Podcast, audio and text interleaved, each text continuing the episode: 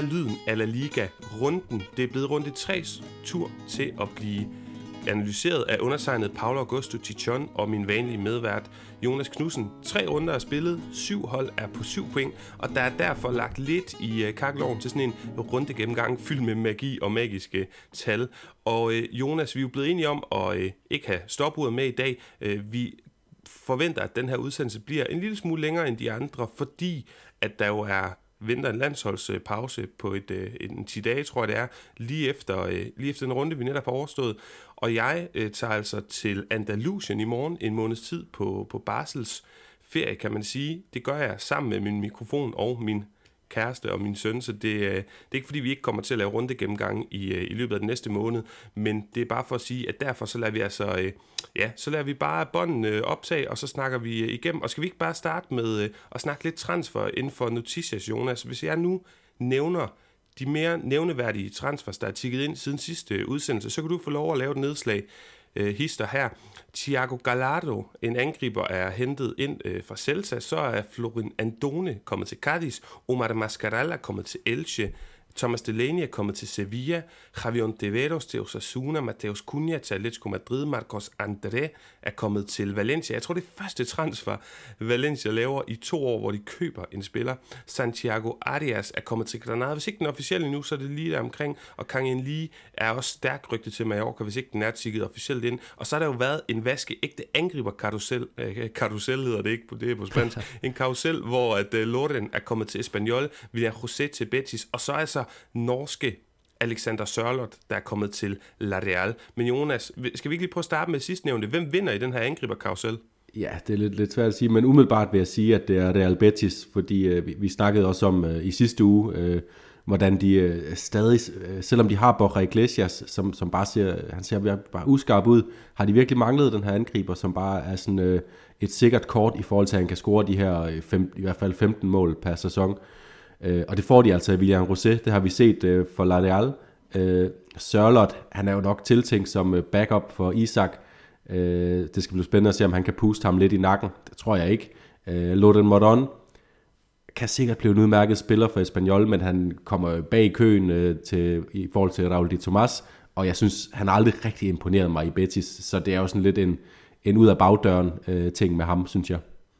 Jamen, jeg er fuldstændig enig. Øh, der har været spekulationer om, at Alexander Sørle skulle indgå i sådan en skandinavisk angrebsstue øh, for Emmanuel Alguacils tropper. Det tror jeg ikke personligt på, for de har så mange dygtige, kreative spillere. Vi kommer også videre til en øh, vis Ander Bardenechea, Robert Lopez. Der er mange spillere ud over de her faste, og jeg Sabal, der, David Silva, øh, ja, jeg kunne blive ved. Øh, selvfølgelig Adnan Janusaj også. Men Jonas, øh, hvis vi så lige går op, øh, ignorerer den her angriberkarusel, de andre jeg nævnt, er der sådan lige en, hvor du sidder og tænker, hmm, den transfer der, den beder jeg lige mærke i, den, øh, den vil jeg lige komme med en øh, point eller to omkring. Ja, altså først og fremmest lige Kangen Lee, øh, der, der bliver opsagt i, i, i øh, Valencia. Det, det, det skal lige med, at, at det er jo efter 10 år i klubben, han kom til Valencia som 11-årig. Han bliver sikkert en god spiller for, for Mallorca. Det, det, er lidt, det er et lidt mystisk forløb, synes jeg. Valencia kunne godt bruge ham. Øh, men, men så er det jo klart, at Mateus Cunha, han, øh, han stikker ud. Øh, den dyreste transfer i årets La Liga øh, har jo spillet for øh, Red Bull Leipzig, øh, og så har været i Hertha Berlin senest, hvor, øh, hvor Atletico Madrid så har, øh, har forelsket sig i ham. Han er udtaget til det, til, til det brasilianske landshold, så, og altså, der må jo bare sige, når en brasiliansk landsholdsspiller bliver købt til, til en klub, så er det jo altid en, øh, øh, en prominent stor transfer. Han kom også ind i, i gårsdagens kamp mod Villarreal, og ikke så meget væsen er så andet end han lige var op i, i sådan en lille øh, øh, diskussionskamp, hvor det bare lignede, at han havde taget øh, Atletico Madrid øh, DNA'et til sig lige med det samme. Ja, og lille skud til hans øh, præsentationsvideo eller interviewet, hvor han virkelig altså, stråler igennem af lykke. Det virker oprigtigt, at han bare siger, nej, hvor er jeg glad for det her, hvor er jeg spændt på det her. Modsat, og det er ikke for at skyde øh, bare sådan nådeløst efter nogen, men Thomas Delaney, der sidder sådan lidt i Sevilla og siger, ja, det er spændende, det er en stor klub, det er fint. Meget automatiseret, som vi kender de her øh, fodboldspillere, der, når de bliver interviewet. Men Jonas, nu nævner du, at det er lidt mystisk. Det er meget mystisk, hvad der sker i Valencia de her år, men der er også en håndgribelig årsag til, Kang Kangen lige er smidt på porten. Han er ekstra kommunitario, altså han er ikke EU-spiller, og det må man kun have tre af i truppen, og Marcos André er kommet ind som den tredje, så der har simpelthen ikke øh, på byråkratisk vis været plads der, men jeg er udmærket godt klar over, ja. at, at det er skidt for øh, Meritons image og for Valencias ungdomssatsning, det her. Og så kan man så undre sig over, at, øh, at de hellere vil bruge den plads på Marcos André i virkeligheden, synes jeg. Altså han har jo der har været snakket en del om ham i hans tid i Real Valladolid. Der har været nogle, mange forventninger påhæftet ham, men han har aldrig rigtig levet op til dem. Valencia bruger så deres første transfersum i, i to år på at købe ham for at, at pære en af deres, øh, deres egne øh, store talenter, synes jeg, som også har øh, vist gode ting i løbet af sidste sæson. Øh, Kangen lige ud øh, af bagdøren, det, det synes jeg bare endnu en mystisk sag i Valencia, simpelthen. Jeg er fuldstændig enig med Jonas. Lad os prøve at hoppe videre til en anden lille notis, vi skal klemme den, og vi har jo god tid i dag, med, når stopuret nu er blevet, øh, ja, jeg, jeg ved det ikke, vi er, i hvert fald, vi er i hvert fald ikke med, men det er jo, at der er blevet trukket øhm, øh, lodtrækning i de europæiske øh, turneringer, og vi har jo seks, nej, det er ikke rigtigt, vi har syv hold i spansk øh, gruppe, fem af holdene er i Champions League, og så to, altså Betis og deres Sociedad i Europa League. Og hvis jeg nu nævner de grupper, at de spanske hold er, øh, er havnet i, så kan jeg jo starte med at sige, om jeg tror, at holdet går videre eller og så kan du så følge op. Vi starter med Real Madrid, som er kommet i gruppe med Inter, Shakhtar og Sheriff Tiraspol. Jeg tror, at Real Madrid går videre. Ja, det bliver ikke noget problem, også fordi øh, selv, selv den svære modstander i gruppen Inter, det er sådan lidt et spørgsmålstegn efter nogle øh, vigtige salg og Christian Eriksens fravær. Øh, så så det, det er en meget, meget, meget øh, lykkelig lodtrækning for Real Madrid. Og så er Barca havnet øh, med en gammel kending i gruppe med Bayern, og så Benfica og Dynamo Kiev. Jeg tænker også, at Barcelona kommer videre her, og men jeg forventer, at Bayern øh, gør. Ikke rent bror, men i hvert fald kommer sikkert videre som etter. Ja, det, det må man forvente. Benfica og Dynamo Kiev, øh, altså Benfica er jo altid et godt hold, men også et hold, som, øh, som især de spanske hold altid øh, øh formår at, at vinde over. Det bliver øh, all, eyes on øh, Barcelona, Bayern. Øh, folk kommer nok til at sidde og, og forvente at knide sig i hænderne og se, om... Om der kan komme en ny øh, fracasso total. Og hvad så med Atletico Madrid, der har havnet i gruppen med Liverpool, Porto og Milan? Jeg kan godt være lidt ja. nervøs og ryste en lille smule på hånden for Los Colchoneros, men jeg tror dog, de går videre. Ja, det, det er virkelig en spændende pulje, fordi for det første så er det jo fire kæmpe hold. Tre af dem har vundet, har vundet Champions League. Atletico har været i er det, øh, tre, tre finaler, de har efterhånden op på. Så det er det er jo en kæmpe pulje, og den, den kan man godt glæde sig til at, at følge med i, i modsætning til øh, Champions League-grupperne, som nogle gange er sådan lidt forudsigelige. Det her, det bliver altså ikke forudsigeligt, og jeg, jeg kan godt være bekymret for, om Atletico de kan komme videre. Øh, AC Milan altså øh, er på vej øh, øh, op på et lidt højere niveau igen, og Porto skal man aldrig udelukke, at de kan gøre nogle ting på deres hjemmebane, så det bliver altså øh, med det yderste neglene, tror jeg i hvert fald. Men Jonas, jeg tror, du glemte præmissen. Går de videre eller ej? ja, det, det tror jeg, de gør. De er, de er stærkere end, end AC Milan umiddelbart også. Et hold, jeg frygter ikke går videre, det er Villarreal, som er havnet i en gruppe med Manchester United, Atalanta og så Young Boys fra Schweiz. Jeg tror ikke, Villarreal går videre. Jeg, jeg hæfter mig lidt ved, at, at de starter med en hjemmekamp mod Atalanta, og så har de det her øh, traditionelle øh, i midten af, af gruppen, hvor man øh, har to kampe i streg mod det samme hold, der har de Young Boys. Øh, Øh, hvis de kan hente 6 point i de to kampe mod Young Boys, og, og starte med et godt resultat mod Atalanta på hjemmebane, så kan de i hvert fald skabe spænding om det, og jeg, jeg tror faktisk, at Real går videre. Øh, vi så jo sidste sæson, øh, hvor meget know-how de har ude i øh, europæiske øh, fodboldkampe. Og vi krydser naturligvis fingre, og til sidst i Champions League regi, der er det Sevilla, som er kommet i en, øh, ja, en, en god gruppe, vil jeg sige. God lodtrækning selv for Montis, men Lille, Salzburg og Wolfsburg bliver deres banemænd, og der er jeg faktisk så overbevist om, at Sevilla går videre, at jeg vil gå ud og sige, at jeg er helt overbevist om, at de også kommer på førstepladsen her. Ja, det, det bør de også. Altså, den er lidt mere lumsk, end den lige øh, giver udtryk for de franske mestre, Wolfsburg, som har, var gode sidste sæson selvfølgelig, derfor er de med i Champions League, kommet dårligt fra start i Tyskland, men selvfølgelig går, går, skal Sevilla gå videre for den her gruppe, de er den største klub og det bedste hold, uh, klart i den pulje. Og Jonas, så over i Europa League, hvor at uh, Real Betis, de har trukket Celtic, Leverkusen og Ferencvaros. Jeg tænker, at uh, Real Betis glemmer sig videre her. Måske ikke på overbevisende manier, men jeg tror, de går videre. Ja, det, det skal de også. Celtic, Celtic skal de kunne slå, i hvert fald på hjemmebane. Ferencvaros to gange. Leverkusen bliver, bliver tætte dueller. Uh, men jeg tror også, at Albetis, de, de klemmer sig ind, i hvert fald på en anden plads. Og så til sidst er det her Sociedad, jeg synes, den er lidt lumsk. Monaco og PSV, ingen af holdene, som måske er sådan, øh, der, hvor de har været før på de europæiske tinder, og så Sturm Græs, Øh, ikke at jeg kender meget til sidstnævne, men jeg øh, ja, også lidt i forhold til sådan noget med statistik, og nu har jeg selv, øh, det må være 5 ud af 6 hold videre, så jeg går altså med, at øh, Ladeal, de ikke går videre her. Jamen, Paul, jeg, jeg er jo øh, endnu mere øh, illestet. Jeg har, jeg har sendt alle spanske hold videre. Øh, med, og jeg tror også, altså PSV, de så ret skræmmende ud mod, øh, mod FC Midtjylland, øh, som de sendte ud på, på røv og albuer. Men det var også et, et øh, FC Midtjylland hold, der ikke rigtig var kommet i gang med sæsonen, synes jeg, og, og famlede lidt. Monaco bliver svære. Jeg, jeg, tror, øh, jeg tror, at altså Sociedad, de også går videre, fordi de trods alt har meget, meget, meget mere kvalitet i truppen end, øh, end PSV. Så altså alle hold ja. videre. ja, men jeg, øh, jeg, jeg kan ikke øh, lade være med altid at være, være øh, håbefuld optimist på de spanske holds vegne. Jeg vil så sige, vi er alle af dem, der bekymrer mig mest af de syv hold her, øh, i forhold til, at øh, de skal op imod United, og så Atalanta, som, som er så spændende øh, i de her år. Og Joachim Mæle, maskinen Joachim Mæle, skal de, øh, skal de tæmme på en eller anden måde. Ja, lige præcis. Jamen Jonas, det er fantastisk, og det er, ja, jeg elsker, at, at du er så optimistisk på spansk fodboldsvejene. Jeg, jeg, jeg håber selvfølgelig lige så meget som dig, alle syv går videre, men, men øh, ja, jeg tror måske er mere på sådan en 5 ud af 7, en lidt en halvgardering. Men Jonas, med det så lad os lukke en lidt øh, øh, udvidet noticias afdeling ned, og så lad os komme i gang med en runde gennemgang, hvor vi fik lov at se alle hold i aktion fra fredag til søndag, og dermed kan snakke om alle hold. Så der kommer lige en lille breaker, og så tager vi den så øh, på den anden side, altså runde gennemgang. Luis, llámame por favor. Venga, estoy preocupado. Adiós, guapo. Og Jonas, fredag, der fik vi lov at se nyoprykket Mallorca mod et andet nyoprykket hold, Espanyol. Mallorca vinder 1-0 på et mål af Dani Rodriguez. Vi kunne kalde det her El Vicente Moreno Derby, men øh, han endte jo med at tabe det. Mandag er nu Espanyol-træner før stod i spidsen for Mallorca, og Ojito, altså Ojo, prøv lige hold øje med Mallorca, der efter tre runder har syv point. Det er vanvittigt flot.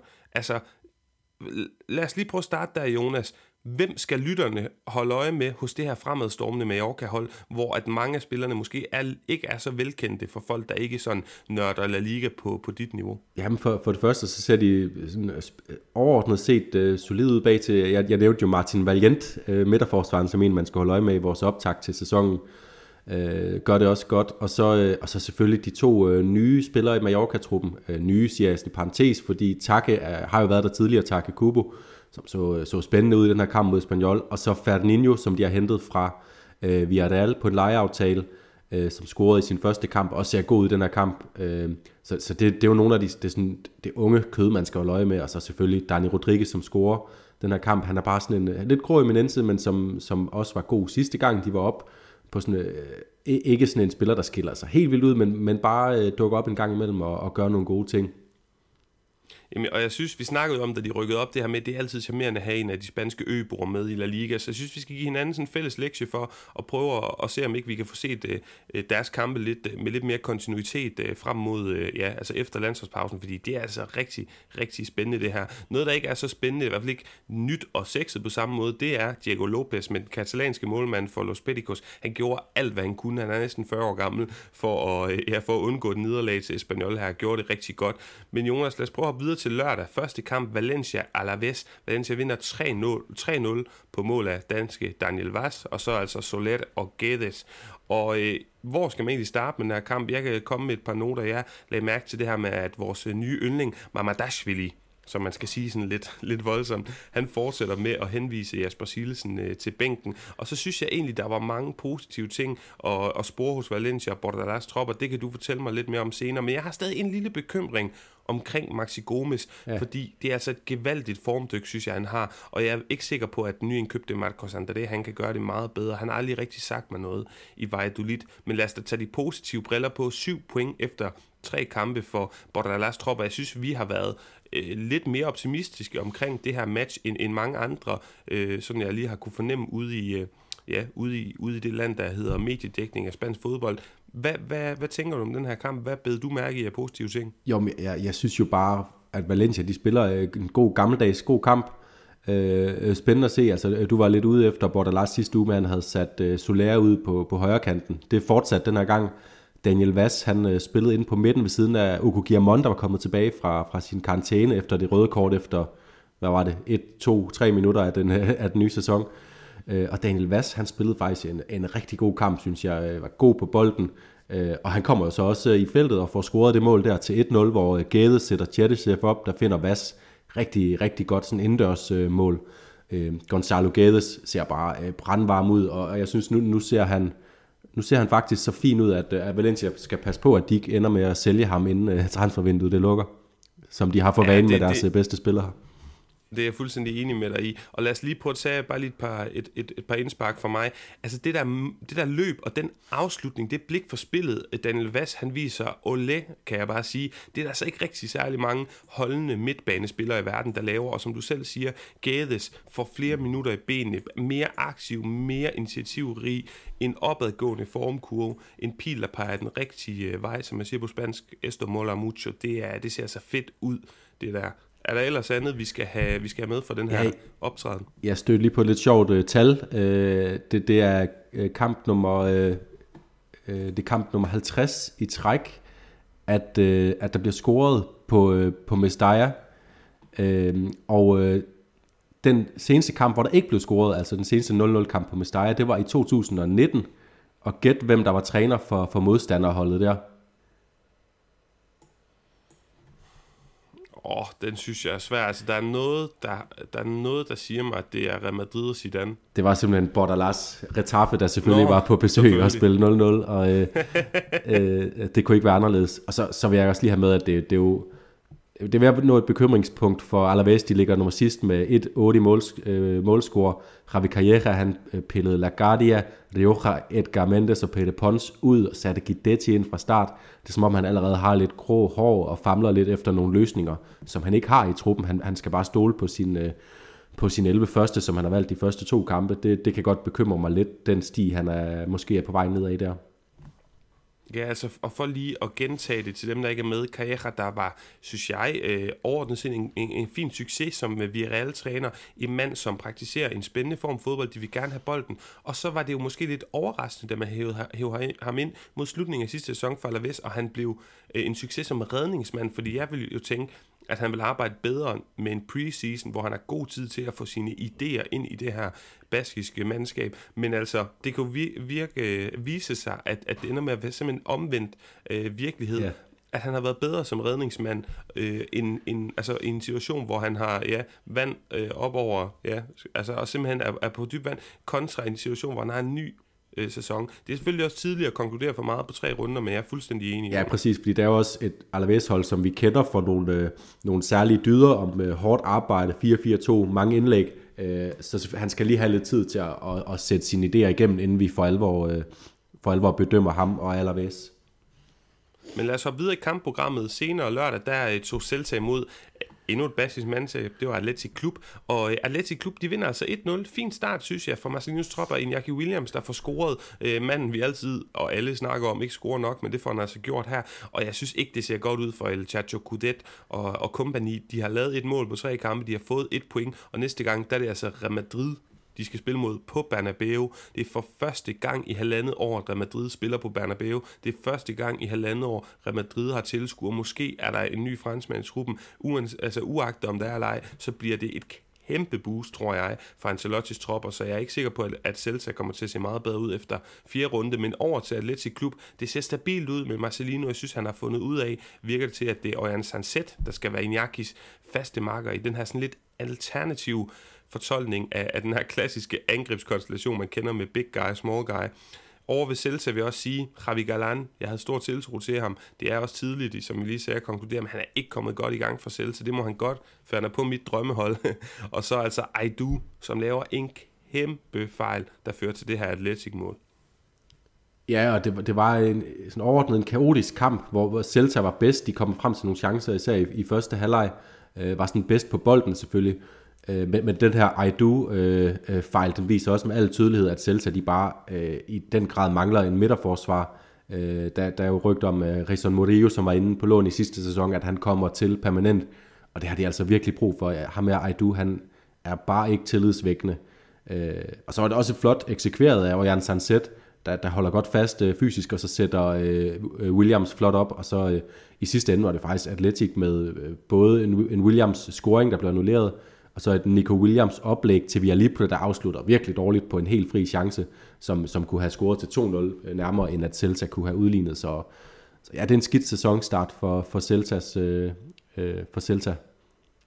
Ja, og man må sige, Nico Williams, Jenny Binta, altså det, det ser sådan lidt, han ser mere ud som en Rugon end, øh, end sin storebror, synes jeg. Altså der er mere øh, teknisk flair og sådan noget, end det bare er fart og power. Og som du selv siger, Orian, eller jeg sagde, Orian Sanset det fremhæver ham, og så altså, jeg vil lige blive det selvfølgelig voldsomt at gå ind og bare øh, dømme ham ude, fordi han afslutter sløjt, men det viser måske, hvorfor det er, at Marcelino har mere tiltro til, øh, til Orian Sanset. Men Jonas, lad os hoppe videre i kampprogrammet. Elche Sevilla 1-1 mål øh, fra Elche af Enzo Andia, og så en det her omnipresente monster på alle de gode måder, der får scoret. Han er her, der og alle vegne. Jeg er fuldstændig tosset med den her marokkanske angriber.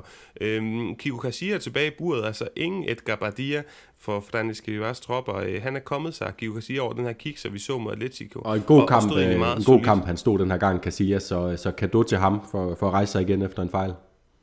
Ja, lige præcis. Han stod nemlig rigtig solidt. Elche synes jeg egentlig ser meget spændende ud i de øh, første opgør her, vi har set. Jeg synes, de har fortjent lidt mere. Jeg skal det bare, han vil gerne spille bold, og kollektivet synes jeg bidrager hele vejen rundt, og det kan vi godt lide på lyden af Liga. Vi kan også godt lide Raul Gucci, Pedemia. Hvem mere, Jonas? Kan du lige øh, nævne et par stykker, man skal holde øje med hos Elche? Ja, men øh, også, også Fidel, øh, og så også øh, Ivan Marcone, som ligger sammen med Fidel og Raul Gucci inde på den her centrale midtbane. Sidste uge fremhævede jeg deres øh, bagkæde for at være god til at spille frem.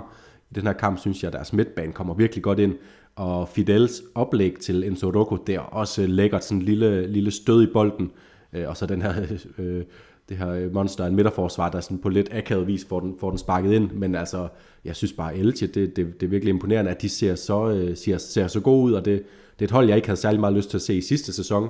Øh, fra nu af i den her sæson, så vil jeg have se mere positivt, øh, med mere positive øjne på deres kampe i kampprogrammet.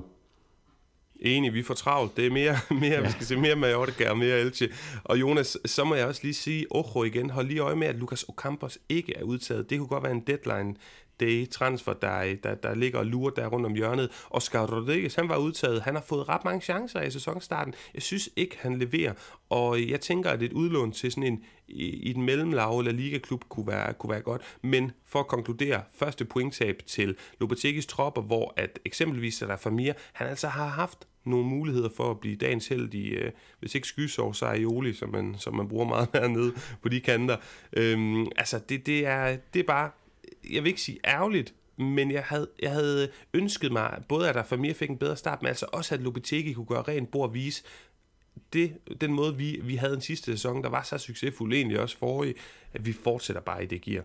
Øhm, så, så ja, det er sådan set det. Jeg tror også lige, at jeg hurtigt vil hoppe over Ladeal Levante, hvor at Ladeal ja. vandt 1-0. Det gjorde de på mål af unge Bardenechea. Vi har snakket om, de har mange muligheder i Manuel Alguacils øh, tropper, og der er masser af interessante Rugones, mange dygtige boldspillere. Vi snakkede også meget om det i sidste sæson, men lad os øh, komme lidt mere ind på dem øh, en anden gang, en anden runde ja, gang. Jeg vil bare lige tilføje, at når, når, der er så kedelig en kamp mellem Real Sociedad og Levante, så er det klart, at, øh, at La Liga øh, fattes lidt mål her i sæsonbegyndelsen. Ja, præcis. To hold, der er så notorisk kendt for at spille øh, flot offensiv fodbold og, og lave flere mål.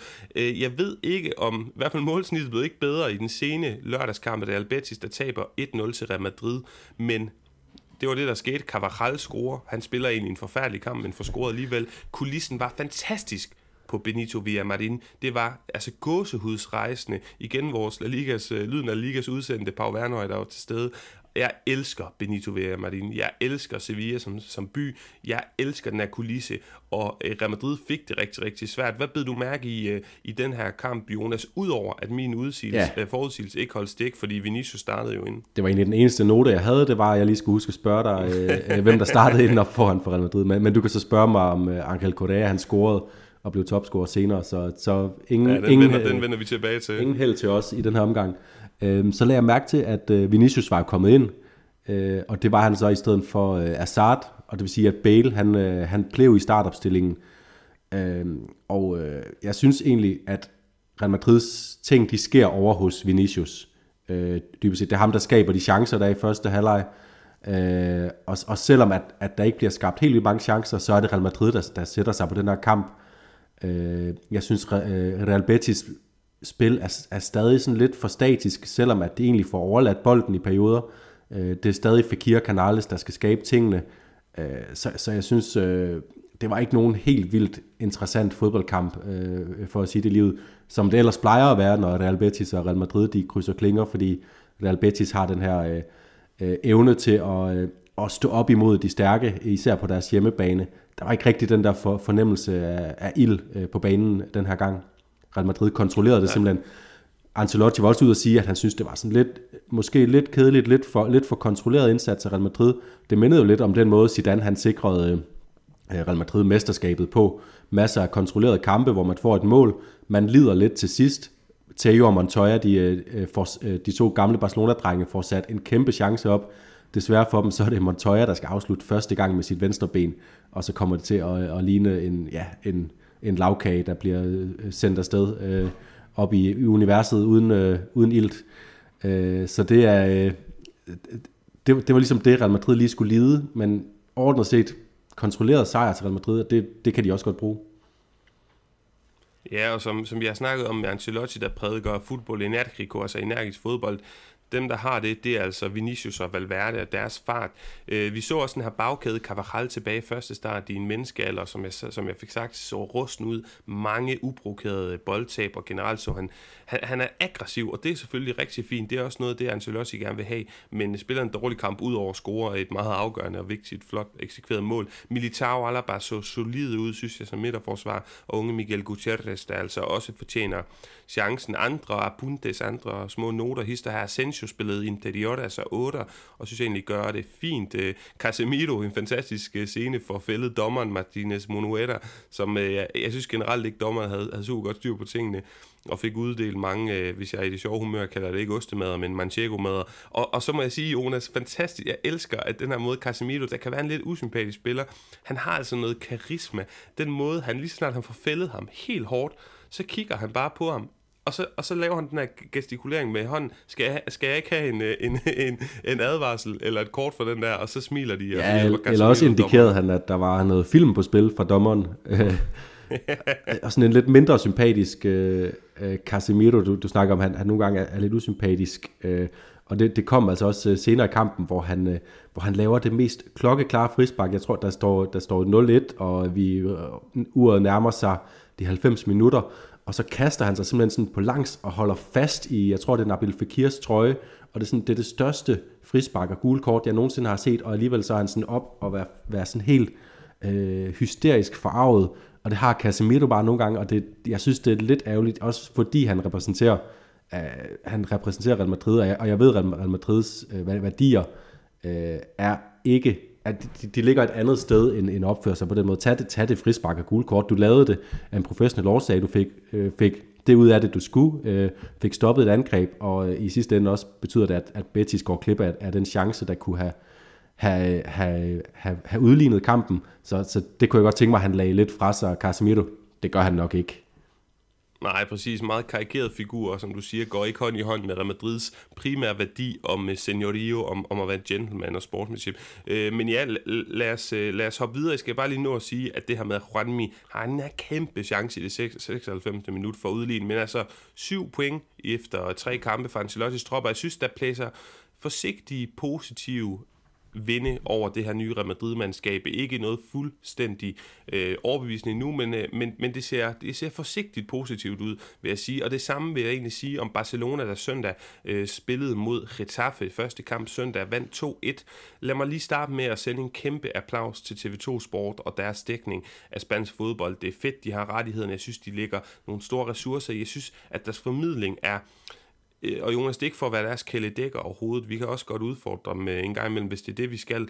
Men den måde, Andreas Laudrup helt casually siger under øh, kommentering, at han lige snakkede med Mitchell lidt, den, øh, jeg tror det var i går, siger han på tidspunktet, mens kampen er, og så i morges, bare lige for at høre lidt casual omkring deres taktiske øh, overvejelser inden den her kamp. Altså de ressourcer, der ligger hos TV2 Sport i kommentering lige nu, synes jeg er outstanding. Vi ser også Mads Juncker, der har et kendskab til, at Alfred Schröder, han hedder øh, Barcelonas assistenttræner, jeg synes, det er en, en luksus, og det synes jeg bare, vi skal huske at være glade for. Ja, jeg må sige, øh, at Andreas Laudrup, øh, men også Kasper Lorentzen, som begge to er startet som ekspertkommentator på, på TV2, de begge to de begge to bare virkelig er, er vokset ind i opgaven med, med at dække spansk fodbold, og jeg synes, man føler sig, sig meget tryg i deres øh, nærvær på, på kommentatorboksen.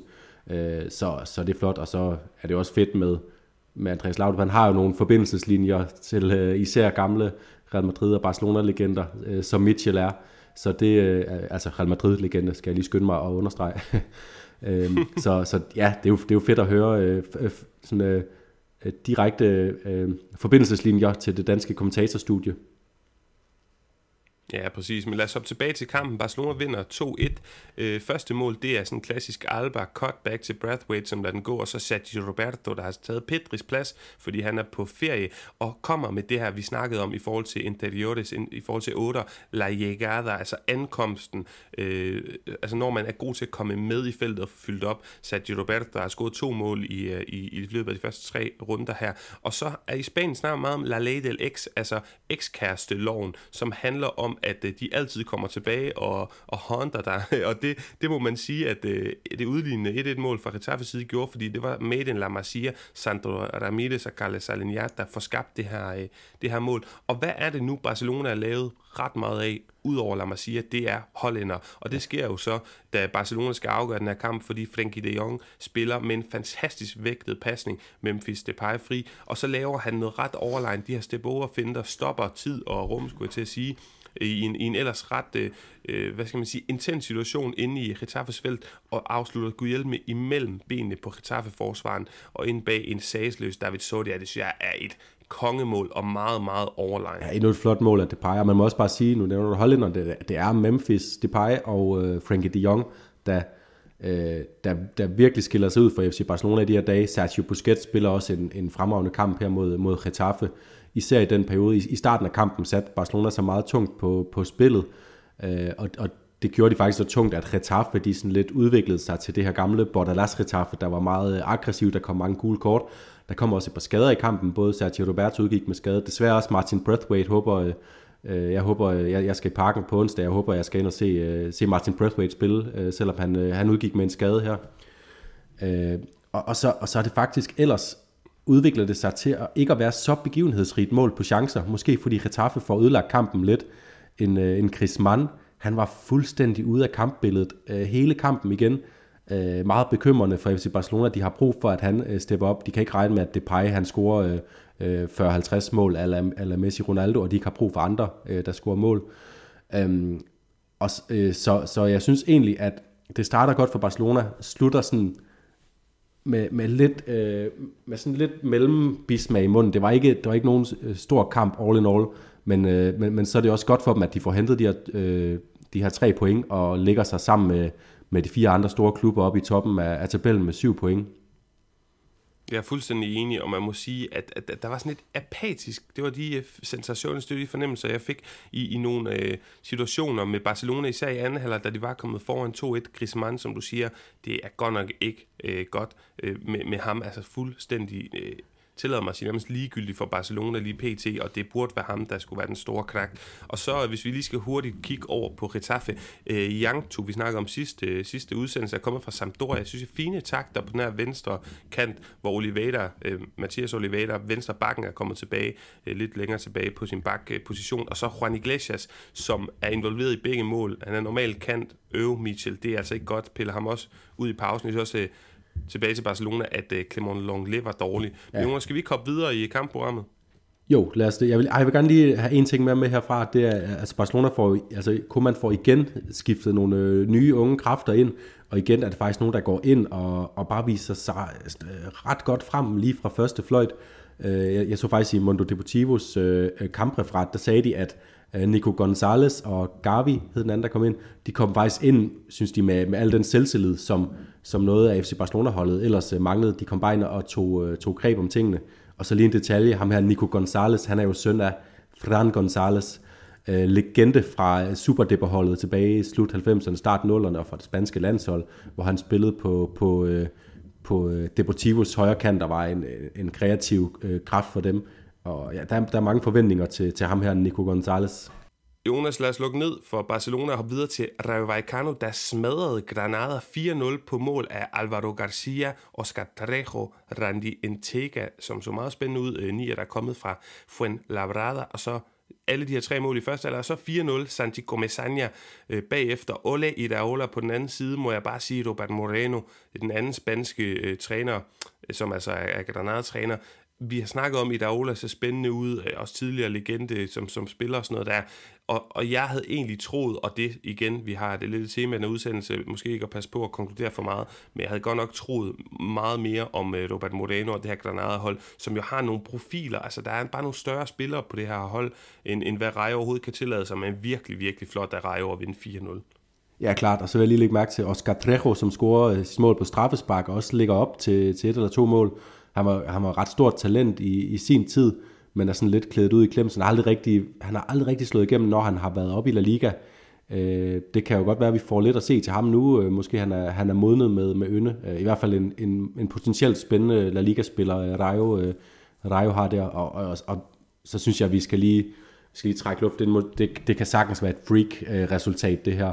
Øh, Granada øh, er ikke nødvendigvis øh, i knæ, og Rayo er ikke nødvendigvis i himlen. Det, det, det, det tror jeg lige, vi skal, vi skal vente lidt med og konkludere på.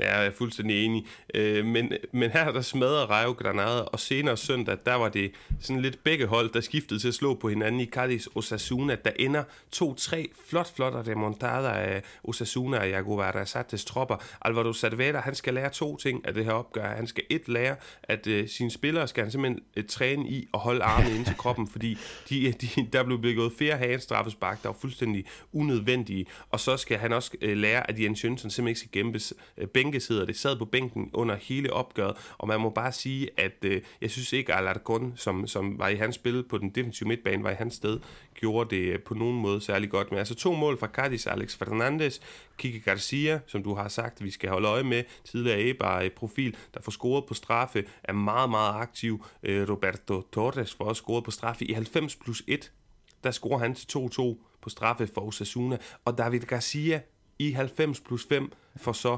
færdiggjort det her remontada, det her comeback sindssygt flot af Osasuna, og man må forestille sig, at det her det er noget af et slag i hovedet på Cardis. Ja, det må man. Og øh, de har selv været, øh, været begavet med et, en sen udligning øh, på hjemmebanen tidligere sæsonen. Nu, nu, det her, det gør altså ondt, og og, og jeg, jeg, synes, jeg, jeg blev sgu lidt træt af at se de der hans dom. Jeg synes, det mindede lidt om noget øh, fra sidste sæson, og ikke noget, øh, der hørte til i, øh, i den nye sæson, hvor der efter sine jo er nye, nye retningslinjer, og det synes jeg også, de fleste dommer dømmer efter det. Øh, det ene af dem var måske okay, to af dem ligner lidt sådan nogen, hvor at den tilfældigt rammer en, en spiller, og så er dommeren ude og kigge på var, og så føler han ikke, at han kan gøre andet, fordi han kan se, at bolden rammer hånden. Så måske, øh, måske der kun skulle have været et enkelt straffespark, men øh, så havde der måske også så havde det været 2-1 i stedet for 3-2, så Jamen, jeg er fuldstændig enig. Nogle af de der situationer ser vanvittige ud. Men en vanvittig situation udspiller sig i sidste søndags kamp. Det sidste kamp, vi skal i gang i den her runde gennemgang, vi skal have under loop. Det er Atletico Madrid Villarreal. Den ender 2-2. Lad os starte med da øh, opstillingen tigger ind, undsætte Gala, vil jeg sige, fra Atletico Madrid, Kieran Trippier, Carrasco tilbage på wingbacks, Marcos Llorente som 8 som interior, som vi godt kan lide det, Luis Suarez tilbage, første start i sæsonen, ingen Rodrigo de Paul, og så får vi, vil jeg sige, det var sent, det var søndag aften, jeg var træt, men jeg blev holdt øh, kunstigt i live, skulle jeg nærmest til at sige, af stor intensitet på Wanda Metropolitano, hvor at, at holdet fik kæmpe opbakning fra tilskuerne. Og så synes jeg egentlig, at første halvleg var sådan lidt kedelig, men anden halvleg blev et festfyrværkeri, der blev skudt i gang med et sindssygt flot mål af Manu Trigueros. Jeg har det sådan lidt, Jonas, du kan, du kan sige, hvad du tænker om, om Manu Trigueros, du også godt kan lide. Han ligner sådan en fuldstændig gennemsnitlig spansk lille mand, der går rundt og ser sådan lidt gentleman ud, lidt, lidt sky ud, og så er han bare en klasse fodboldspiller. Altså, jeg synes ja. godt nok, at vi reelt savner Parejo, det er slet ikke det, men han er bare en lækker, øh, altså dygtig, fornuftig, boldspillende midtbanespiller derinde. Jeg kan, jeg kan virkelig godt lide Ja, så vi snakker meget om de her midtbanespillere med Jegada øh, de, de sidste par uger, og det er jo faktisk noget... Øh, Manu Trigueros, han har, øh, han har fået bygget på øh, i de senere år. Altså, han har, han har været meget kendt for at ligge og spille, øh, spille ude øh, øh, foran feltet, øh, fordele boldene, men han er faktisk begyndt at komme ind i feltet og blande sig øh, både helt ind i feltet, og så det, til den her øh, cutback, som er det, han scorer på i den her kamp.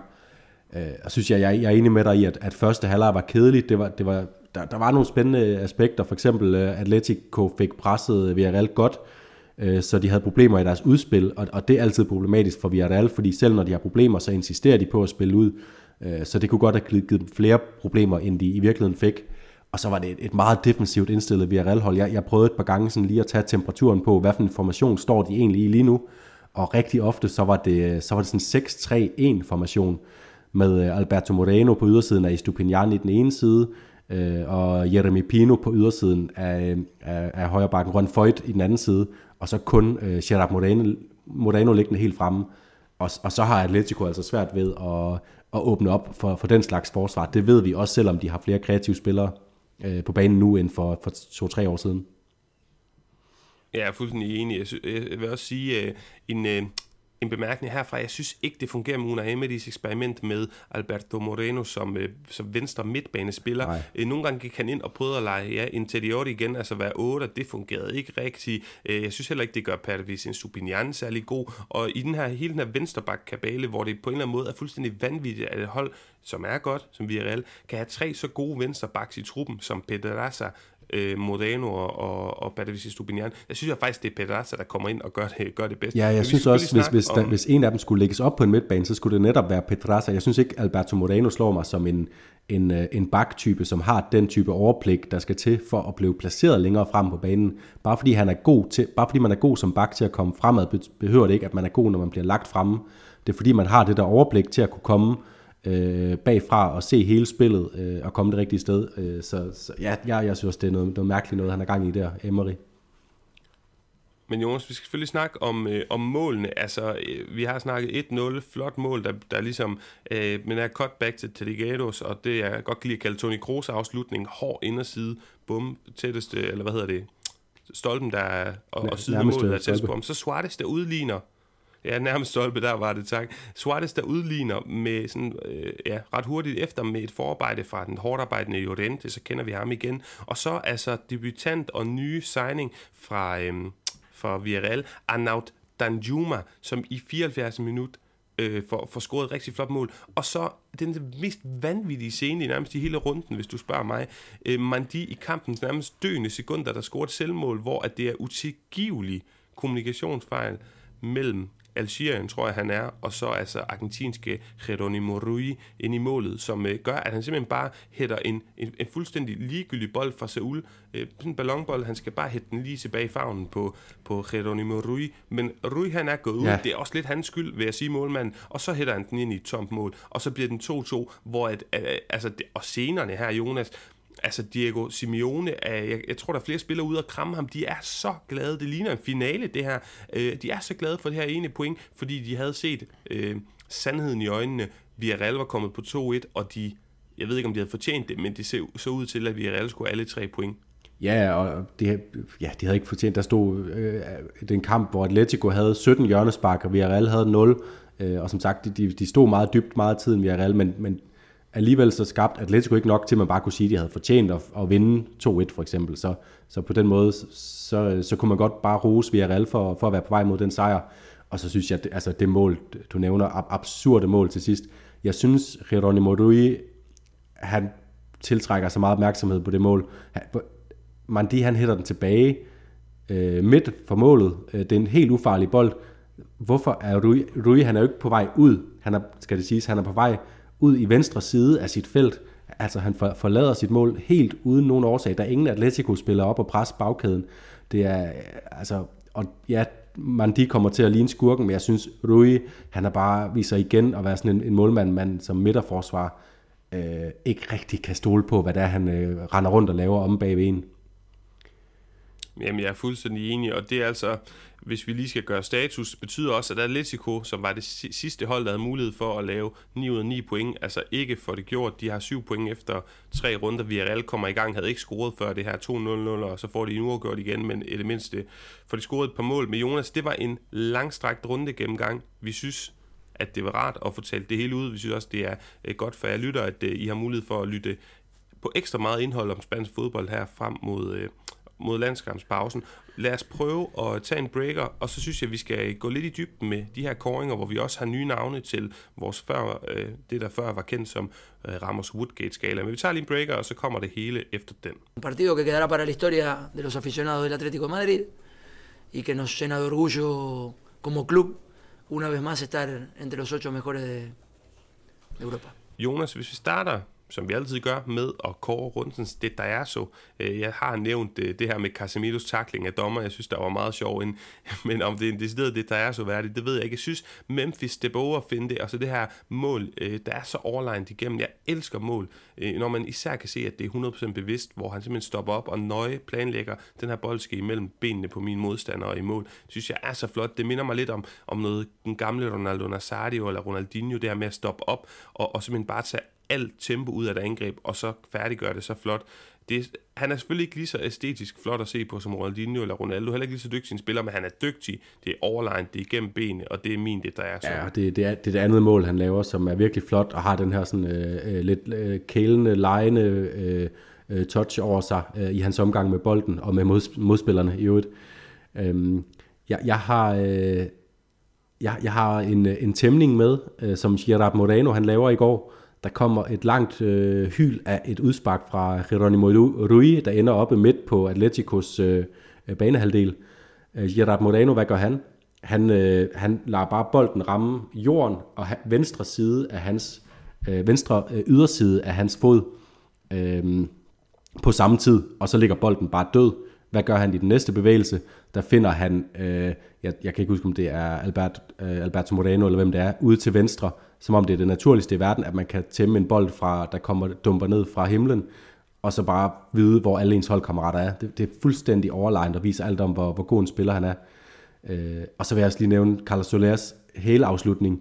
Det kommer til at se sådan lidt øh, mærkeligt ud, men nu flere gange man ser den, nu mere bevidst er det faktisk, at han lige får hentet den, hentet den tilbage, og man kan se, at øh, at Alaves midterforsvar, de er ligesom begyndt at se fremad, hvordan skal de få clearet den her bold, når den dumper ned foran dem, og så får han lige trukket den tilbage og får den sendt op øh, ind øh, højt op i målet.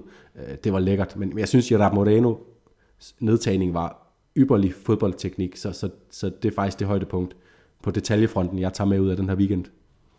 Ja, han er sådan en, en, en, en spiller, der kan have nogle store bevægelser, men hans teknik, skal man ikke tage fejl af, er i særklasse. Og så er jeg enig med Soler, jeg overvejer at give den til, til ham, men det er det her med, hvor bevidst det er, og hvor, hvor planlagt det er, der gør, at den, øh, det ryger til Memphis for, for mit vedkommende i stedet for Soler. Lad os gå til El Hugon. Jeg er helt vild med Niside. Jeg synes, den måde, han bare tonser igennem det hele, er så stor en, en, en tilstedeværelse på Sevilla-hold. Er, ja, det er jeg bare vild med, og det vil jeg nævne, men jeg synes, det er 18 år i med Pino. Vi får heller ikke nævnt ham øh, for meget i runde gennemgang. Det skylder vi altså 18 år gammel. Fantastisk stort talent. Spiller ud på den her højre midtbane. Jeg synes, det klæder Villarreal.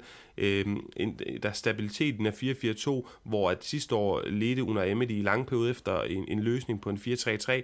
Jette Pino der er kommet herind. Jeg synes mere, sådan jeg husker ham, spillede han mere som venstre kant sidste år, men nu er han kommet ind på højre midtbane, flere defensive pligter, en masse garra og lucha i det, men god attitude og får lavet to flotte oplæg, og for mig er han El Ruben de la Jornada. Ja, jeg har også nævnt, øh, jeg har også overvejet at nævne Gonzalo Guedes, nu fik jeg ham nævnt, men øh, Jeremy Pino er for mig også øh, uh, Jugon de la Jornada, og det var også derfor, jeg ikke nævnte ham for meget op i, i, uh, i rundegennemgang. Han laver uh, oplæg til, til begge målene. Begge øh, omgang efter gode udfordringer, og så sublimt overblik til at finde afleveringerne ind i feltet. Jeg har været lidt længe om at opdage, hvor, hvor, hvor stort potentiale han egentlig har, den her spiller, Jeremy Pino. Øh, Øh, men især da han blev skiftet ind i Europa, Europa League-finalen mod Manchester United, og han faktisk, synes jeg, øh, var med til at ændre kampbilledet fuldstændig. Han, han, han, øh, han erobrede bolden for Villarreal, og han gjorde kloge ting med den øh, i det videre forløb. Øh, og så er det værd at nævne, at han er, han er fra Gran Canaria, han er samme årgang som, øh, som Pedri, så det kan være, øh, det kan være næste gang øh, Spanien vinder VM, at det så er Gran Canaria, der rækker armene ekstra langt op i vejret, hvor det sidste gang var, var Katalonien. Øh, men virkelig spændende spiller, vi skal holde rigtig meget øje med. Det, altså, det er, det er også lidt ligegyldigt, men jeg husker det, som om han får lov at starte ind i den Europa League-finale. Det er også ligegyldigt, Jonas. Nå, det kan godt være. Jeg husker, ham også, jeg husker ham også derfra, og det er, det er efter en lang tilbage. Vi har fundet nye navne til øhm, den her, der før hed Ramos Woodgate-skalaen, en negativ og positiv historie. Tak for jeres indspark. Vi er gået med øh, Douglas Dani Alves, og det handler jo om Dani Alves, legende, mest dekorerede fodboldspiller i, i fodboldhistorien, en humørbombe og en, en meget alternativ, karikeret fyr. Vi elsker hans positive smil og, og meget tvivlsomme tøj, tøjsmag en gang imellem, øhm, som jo både tørner ud for Sevilla, rigtig mange kampe var rigtig gode, altså også Barcelona. Og så Douglas, også højre bak, også brasilianer for Barcelona. Husker jeg ham ikke? Nej, så er det også, fordi han virkelig var et flop, og altså repræsenterer den negative ting. Og Jonas, hos mig er ugens negativ historie, at målsnittet efter lørdagens kampe, det blev så bedre efter søndag, men efter lørdagens kampe i La Liga efter de første tre runder, var 1,81 mål i snit per kamp. Alle de andre fire top europæiske ligaer, de var på tre mål eller over det. Det er skidt. Jeg synes stadigvæk, der er masser af kvalitet i La Liga, men målene, dem kunne vi godt tænke os havlet lidt oftere ind. Ja, jeg er enig også. Øh, nu, nu snakker vi for eksempel om den her øh, Cardis-kamp, hvor tre af målene, de, tre af de mål, der rent faktisk kommer, de kommer så også bare på grund af de her tvivlsomme hands øh, situationer. Så vi mangler, vi mangler altså lige noget, øh, vi mangler lige noget, noget sjov lige for tiden i, i La Liga, synes jeg. Det, der, der er lidt langt mellem de gode kampe. De er der, Atletico Villarreal, Real Madrid Levante sidste runde, men øh, vi, vi kunne godt bruge lidt flere øh, kampe, der eksploderer.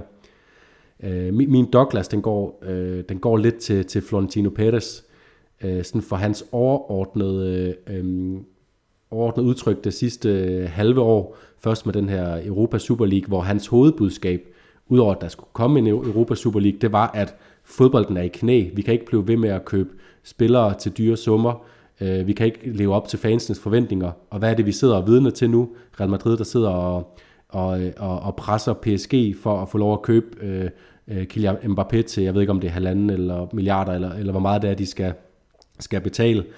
Øh, og jeg håber, at Mbappé kommer til, kommer til Real Madrid, kommer til La Liga, fordi at, øh, det er fedt. Men jeg synes bare, det er så hyklerisk øh, af Florentino Pérez, og, øh, og jeg bryder mig ikke om den bagvedliggende agenda, han har. Øh, fordi han har jo tydeligvis øh, magt og midler til at, øh, at, at lave de signings, som skal til. Jonas, lad os hoppe videre til Dani Alves, hvor at, øh, det repræsenterer det positive. Jeg synes, der er mange ting. Benito Villamarin, som vi har nævnt. Fantastisk kulisse. Mallorca start. Casemiro sakling. Men det er her, jeg er gået med Carlos Solers skorpion-afslutning, fordi at, at det netop er, det virker en lille smule tilfældigt, og pludselig, at det opstår. Jeg synes, det er en fantastisk øh, altså sådan en situation. Jeg kan, ikke, jeg kan ikke give den som det tager så på samme måde, fordi at for mig er en detalje også noget, noget mere ja, på en eller anden måde noget mere, noget mere bevidst, noget mere planlagt, og jeg synes, at det her, det var, det var typ, helt fantastisk, og generelt positivt er det jo, at det er en indkapsling af, at tingene bare går den rigtige vej for Bordalas og Valencia. Det har vi brug for i spansk fodbold, at Valencia, som, som er den her store traditionsklub, kommer op og stå og ikke skal i gang med de her povre sæsoner, de har haft på det seneste. Jamen, jeg havde også uh, Bordalas uh, og Valencia og deres kamp og deres sæsonstart som en af mine, uh, som en af mine muligheder. Men jeg, jeg vælger at gå med... Uh, med et mål, jeg stødte på ind på, på Twitter fra Primera Division RFEF, som jo er den her nye, øh, nye øh, division, der er kommet i Spanien, efter der er lavet en omorganisering. Det er sådan, at i, i stedet for, at vi før havde under øh, Primera Division og Segunda Division, som er de professionelle rækker i Spanien, så havde vi Segunda Division øh, A, Segunda Division B selvfølgelig, øh, som var fire rækker med 22 hold i hver, utrolig mange hold, og det spændte lige fra rene amatørhold i bunden til topprofessionelle klubber som øh, øh, Racing Santander og Deportivo La Coruña i toppen. Nu har de, øh, nu har de delt det klare op, øh, så der er nu øh, to rækker med 20 hold i hver, øh, og det første mål, der blev scoret i den her, øh, altså hele ideen er, at det også skal professionalisere, professionaliseres yderligere, der skal være bedre vilkår for de store klubber, der dumper ned fra Segunda Division. Øh, Øh, det første mål, der blev scoret i den her nye række, det var alligevel sådan et rigtig klumpe-dumpe amatørmål. Og jeg har, jeg har retweetet det inde på min, øh, min Twitter-profil, iLiga.dk. Gå lige ind og se det. Det er en målmand, der laver sådan noget øh, ren kagemand, øh, og det synes jeg bare er skønt. Og så overordnet set synes jeg, det er en fed tendens med den her omorganisering og klarhed i, hvad er det øverste, hvad er det næste øverste, hvad er det tredje øverste niveau. Og jeg synes også, det er fedt, der er kommet den her Conference League, selvom der ikke er nogen spanske hold lige nu. Øh, I Danmark har vi nu Superligaen, første division, anden division, tredje division. Det er, en, det er en tendens, jeg godt kan lide, og Spanien er også med på trenden. Det er, det er fedt. Jamen, jeg er fuldstændig Jeg så også det mål derinde på Twitter, og det er så voldsomt, at man tager, altså man sidder og sådan skal knibe sig i armen. Er det her er det en joke? Er det en eller anden form for sketch? Så voldsomt er det. Men Jonas, så er det forudsigelser frem mod fjerde spillerunde. Der er jo lidt tvivl om, den overhovedet bliver afholdt, og hvilke hold der skal i aktion. Ja. Som det ser ud lige nu, skal Atletico og Espanyol spille mod hinanden. Og min forudsigelse er, at Raul de Tomas, han driller Atletico Madrid og sælger point via en scoring mod dem. Fedt. Jeg, øh, ja, det håber jeg for mit, øh, for mit øh, holdet hold, som vi også snakkede om sidst. Jeg har stadig tiltro til Raul de Tomas. Øhm, nu var vi lige øh, positive omkring Valencia, de har fået en god sæsonstart. Øh, min forudsigelse er faktisk, at øh, at de kommer i problemer næste gang, når de skal op til, til Navarra og spille mod Osasuna på El Sadar. Jeg tror, Osasuna de vinder deres hjemmekamp mod Valencia. Osasuna ser, synes jeg, rigtig flot ud. Øh, øh, sådan en rigtig god udvikling, de har haft under, øh, øh, under Arrasate deroppe. Og Valencia, det er lidt for godt til at være sandt, være sandt i alt det kaos i den klub, at de har fået så god en sæsonstart, så jeg tror, de kommer lidt ned på jorden igen næste gang, uden det er en katastrofe øh, at tabe på, på en svær udbane i Osasuna. Fair nok. Jamen Jonas, lad os sige, at det var øh, sidste bemærkning. Øh, ja, i hvert fald for dig, så vil jeg lukke af med at sige, at øh, vi jo kørt den her udvidede runde gennemgang, fordi der er landsholdspause. Vi håber, at de bærer over med os, og så skal vi nok prøve at være en lille smule mere effektive øh, og skære lidt ned hister her i de kommende runde gennemgange. Jeg drager altså til øh, Andalusien i morgen måneds tid. Jeg har mikrofonen med. Vi skal nok få optaget podcast. Hister her, og måske også kan se, om jeg kan få brygget på en en eller anden form for alternativ udsendelse dernede, hvis jeg finder nogle interessante folk at snakke med. Jeg skal i hvert fald forbi både Granada, Malaga og Cadiz, så det bliver super fedt. Så Jonas, øh, mens jeg hopper derned, så må du øh, holde det kørende øh, herhjemme i, øh, i det danske, og så øh, snakkes vi ved ja. efter landsholdspausen. God tur, det glæder jeg mig til at høre om. Ja, du, du, du er også velkommen til at komme med det. det er slet ikke det. Men, øh, men tak for det. Vi skal også huske at sige tak til øh, Indkast.dk, som huser os. Vi skal sige tak til alle jer, der lytter med. Og så lyttes vi ved lige rundt om hjørnet efter den her landsholdspause. Tak for nu.